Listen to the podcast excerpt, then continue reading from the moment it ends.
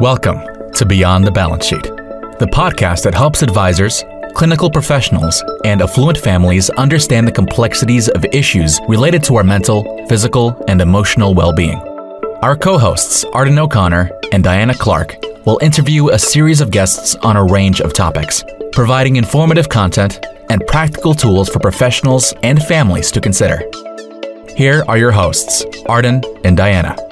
Hi, and welcome to an episode of Beyond the Balance Sheet podcast. Today's guest is Peter Hogan, a youngish man in long term recovery, as I define it, a man who grew up with privilege in a what we would classify in our United States as an ultra competitive, ultra successful suburban area in a very um, high achieving area of Boston, Massachusetts. And he has a very touching story, but not necessarily as unique as we would like to think. So, welcome, Peter Hogan. Thank you very much for talking with us today. I feel Hi, really honored to have you. Yeah. Thank Thanks. you. Yeah, yeah. we'll get into our history together uh, and apart, but it's, it's good. Right, right. I feel like I like to take credit for just the beginning of Peter's recovery story. He takes on after that. But Peter, tell us a little bit. Where'd you grow up? What did you do? Where did your story begin?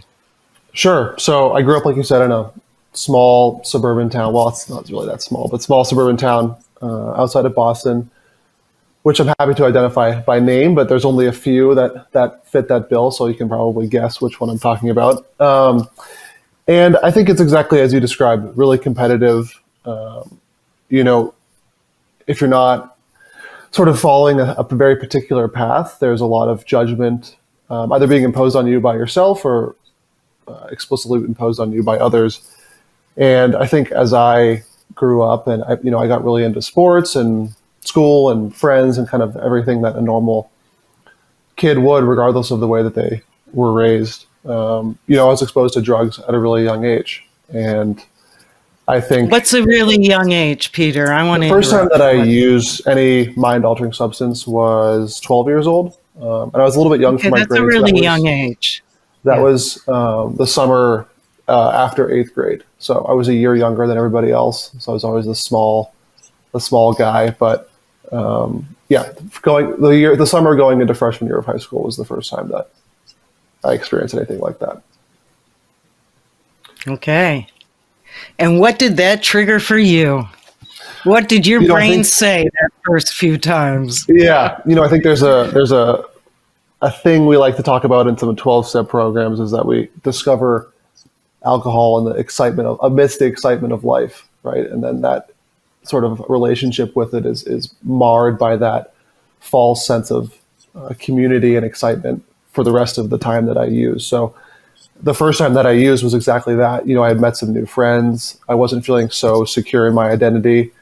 Um, you know, I, I, tried like skateboarding and I tried like identifying as a lacrosse player and I sort of tried all these different things. And amongst that sort of identity crisis and, and lack of community, I discovered drugs. Um, and that first experience for me was like now I have uh, I have friends and I have an identity. You know, I can be sort of the guy that uses drugs, uh, the guy that gets high, um, and I can have friends that get high, and I can talk about stuff related to getting high, and now my identity is sort of sorted out for me.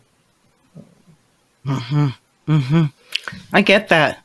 It is a denominator in any high school, really. People who use have a community, and people who don't have to come up with some other way to identify themselves, right? Certainly. Yeah, I think, you know, being identifying as someone who uses is probably the easiest identity to own because if you wanted to identify as someone who got good grades, right, you have to do your homework, you have to go to class, all these things. But when you're sort of at a loss of where you fit in, uh, identifying as someone who uses is is a no brainer, right? It takes 30 seconds to become that person. Um, so. So, starting at age 12 and ending at age, what age were you when you ultimately stopped using Peter? Uh, it was 2014. So shortly after my mother's birthday in March um, was my la- the last time I used, and I was 18 when that when that ended. So you had a really compressed history Yeah. of drug use. Yeah. Yeah, Tell us a little bit about that. Sure. So my, my first uh, my first use, I smoked marijuana with some friends, like most people sort of begin their their using history. Shortly after that, it definitely you know it, it progressed quite quickly from marijuana to alcohol, and then into prescription painkillers, uh, benzodiazepines, lots of whatever prescription drug really was available to me at, at any given time, and eventually onto heroin, which was the last sort of step in, in pushing me to getting sober. Uh, it progressed slowly at first and quickly towards the end um, as my dependence on prescription painkillers grew larger and larger. You know, using heroin was the for me obvious next step. Um, but yeah, I mean, I don't know how specific we should get about sort of my no, history, but no, that that tells it. That tells it. How did your parents find out? They Hmm. must have known all along that there was some experimentation going on, and you know, you lived in a community where that was pretty well accepted in some ways that teenagers do experiment. Um, tell me when they heard about the use of opioids and heroin, what was that their bottom too? Would you say? Yeah, I guess to speak to the first thing that you mentioned, um, this was happening at, you know, I was a popular kid in high school. Um, I went to parties and I had lots of friends, and I, I would consider myself, you know, a pretty social guy. And at most of those parties, probably my junior and senior year, there were people like openly using 30 milligram oxycodone, smoking it off tinfoil, eating it, snorting it. That was, you could do that in front of people at a party. Um, of 50 people and it wasn't it wasn't weird. I mean in hindsight that's pretty not acceptable for a 16 year old to just or a bunch of 16 year olds to just be doing that uh, together in someone's basement. But um, it was very accepted in the community that i grew up in. When my parents first found out i think you know they, they found out probably every uh, every couple weeks for the better part of those six years they found out something something new um, my older, my stepsister was an addict, and so they, they knew sort of what to look for. And I, I thought I was keeping it a secret for maybe the first like three years. My parents found weed, um, they found alcohol and things like that with minimal consequences, and I sort of didn't. I just assumed that they had no idea kind of what the level that it was progressing to. But um, the first confrontation we we had you know, I, I, I talk about this with my parents a lot that those probably aged like 15 to 18 is pretty blurry for me. I would say I, I remember factually that things happened, but I don't have so much of an emotional connection to any of the memories that I, I have from from that time. So I'll try my best to sort of recount what that looked like. But it wasn't a surprise to them, or was it was more of a surprise to me that they weren't surprised, if that makes sense. They knew the whole time. I think um, they were more afraid to bring it up than anything. It sort of makes it real once that confrontation happens, right? Before that, it can sort of exist as this suspicion. Even if you see me doing it, uh, if we haven't talked about it explicitly, it might not be happening. Um, but it certainly was happening. So that confrontation was more surprising, you know, well, equally surprising probably for both of us. You went to treatment. Can you talk about your treatment experience? Because where you, in some ways, are an anomaly, Peter, in my experience over the years, is that we're not talking about repeated treatments and we're having sustained recovery. So, can you talk about what your treatment looked like? Because I think it was a good model for you and it may be illustrative for other people as well. Sure. Yeah. I think, I think I got really, really lucky. You know, I don't, um, I know for a lot of people that have a similar history to me that it takes them an extremely long time to get sober and repeated attempts. And um, although the first time I really gave it a shot, it stuck, and I think that's probably true for anyone. Um, that if you really want to get sober, there's and there's nothing holding you back. Um, there's no reason. Everyone is capable of getting sober. Everyone is capable of, of long term recovery, but the things that worked for me treatment wise, you know, I I had gone to some shorter um, 30 day treatment centers, 28 day, some short stays at you know detox facilities and things like that, outpatient. But all those were to please other people, right? There was never a time when I went to a an outpatient in Boston in the gloomy fall weather, and I was like, yeah, this is it. This is the life that I want for myself. Um, but you know, I, I actually I woke up in I, I, live in Utah, not far from where the detox that I went to when I I first got sober, um, just kind of coincidentally, but probably not. But um, I woke up in Utah. I looked out the window. I saw mountains. I knew where I was living in in Boston. There was no mountains, so I was certainly very far away from home. And I was sent off to a wilderness treatment center. So I stayed there for 120 days, which seemed at the time like a really long time. Um, you know, I had a I had a slip up. Well, I had a relapse. It wasn't necessarily a slip up. It was a conscious decision to use drugs again. So that's kind of a nicer way of putting it than necessary. But uh, during my my stay in wilderness, after that, on March 20, 2014, after that, I went to a, a 90 day uh, they call it extended care. I think that's the nomenclature that's that's commonly used, right?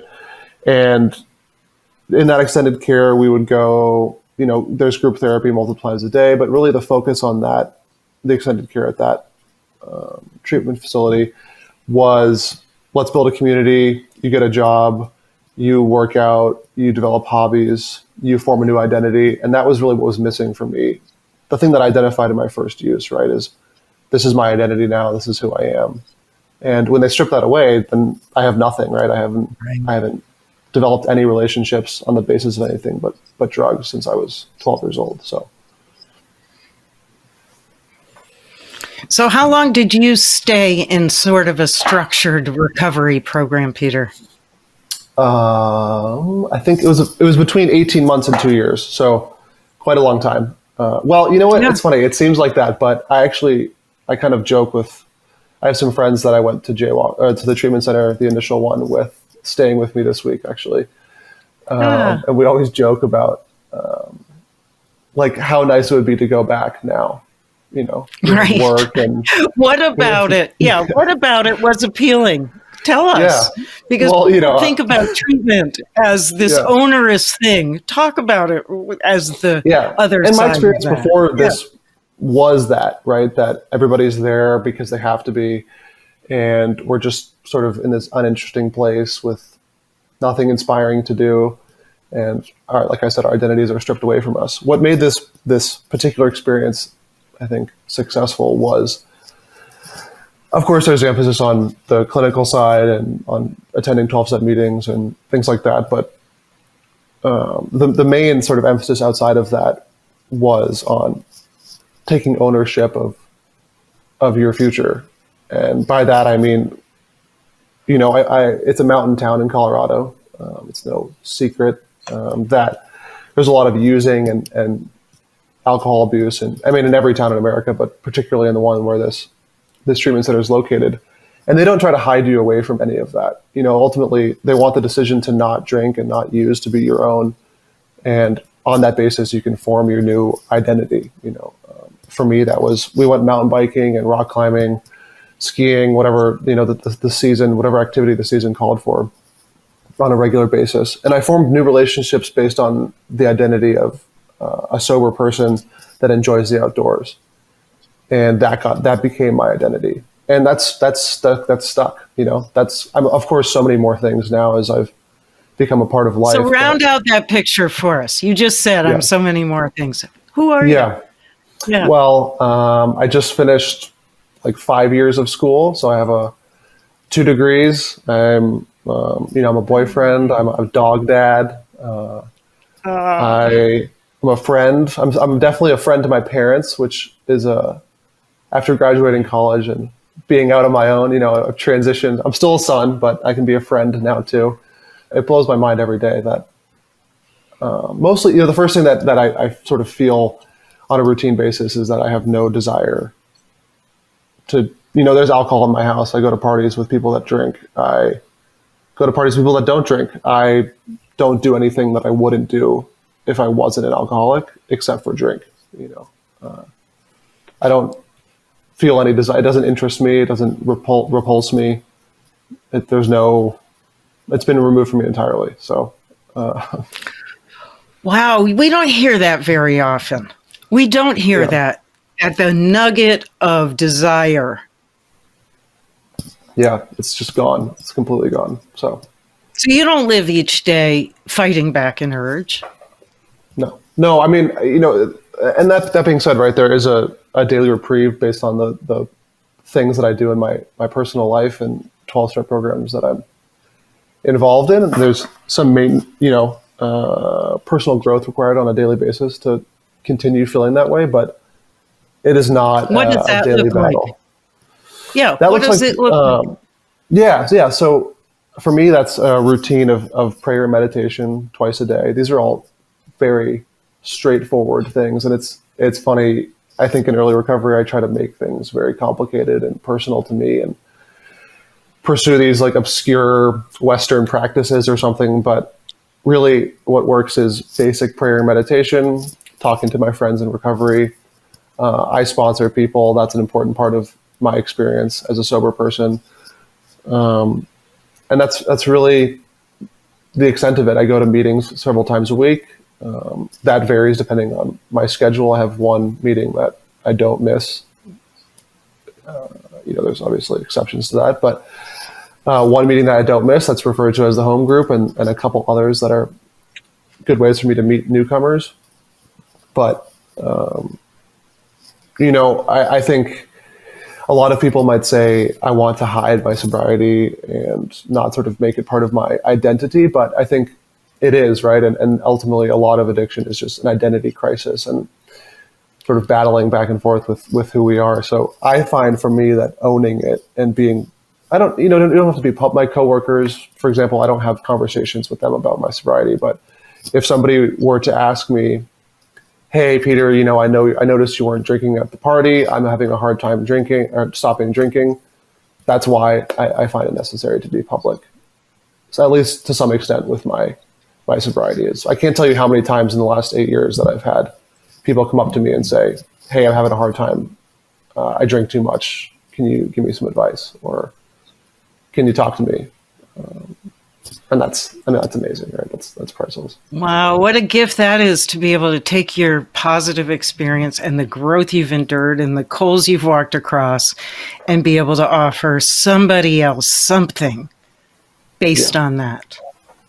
That's pretty. Uh, yeah, that's pretty awesome. I mean, that's that's really that's that was promised to me at the beginning of my sobriety that I will see how my experience can benefit others, and I've certainly hung on to that through the hard times um, because it's always been true, regardless of what what I've gone through. Yeah. Someday this will be good for me and somebody else. That's Certainly. the mantra, right? Yeah. Someday yeah. in those moments. Yeah, I like that.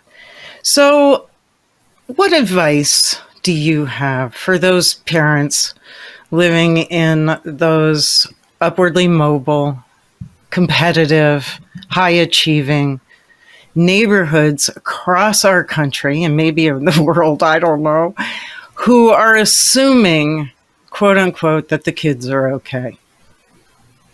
What advice? Well, yeah. Well, I think it's at least for my parents and, and sort of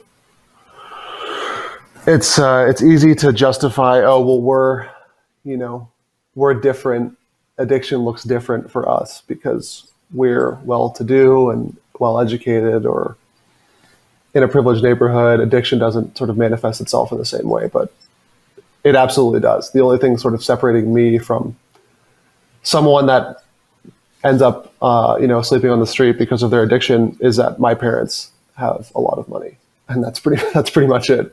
Um, my desperation, my desire to use, the compulsion, all of those things um, are more or less the same, uh, you know, in, in every person that feels this way. But the I think it's really easy to sort of try to take control of the situation yourself and, and jam lots of different treatment options down their throat, right? And force them into all these different situations. I'll tell you, like, uh, it's certainly natural to want to protect your child and, and keep them from ultimately, you know, dying from the disease of addiction. So I can't say in good faith leave them out and cut them off completely because that is not what worked for me. But uh, I would say that the, the thing that ultimately forced this to stick, and I, I sort of identified this earlier, is is at least some sense of ownership of their new life. Um, I would say I, I didn't pay for everything. Obviously, I didn't pay for treatment or much of my cost of living when I got out, but the relative increase in responsibility I had for my own existence upon getting sober, I think contributed greatly to the sticking power. So for me, that looked like getting a full time job immediately, working. You know, the first job I had was a janitor. I don't think it needs to necessarily be that extreme, but that just happened to be the uh, the available position. And I had ownership. You know, I had I had a paycheck coming in, and for me, when I was 18, that was the first job that I had ever worked. Um, the first time I ever did laundry was after I got sober. Um, there's a lot of things that you know most people might take for granted, but I didn't. You know, I hadn't experienced. So ownership and responsibility in early sobriety are, are definitely very important, but you can't uh, you can't force sobriety on anybody. So being patient and, and loving with you know from a distance is certainly effective too. Yeah, thank you, thank you, Peter Hogan. It is wonderful to see you here today. Um, you have touched my heart and once again renewed my faith in youth. So thank you very much for coming. Yeah, some um, of us are okay um, at least, yeah. Yeah, some of you are. Absolutely. So, you have all been enjoying Peter Hogan today, I hope, on Beyond the Balance Sheet podcast. If you have liked this episode and would like to continue, please like us on our platform, on your platform of choice. Thank you. Thank you for listening to Beyond the Balance Sheet, a podcast designed to help advisors, clinical professionals, and affluent families solve some of their biggest medical, psychiatric, and emotional challenges. Visit beyondthebalancesheet.com to read more about our guests and resources and sign up for our newsletter.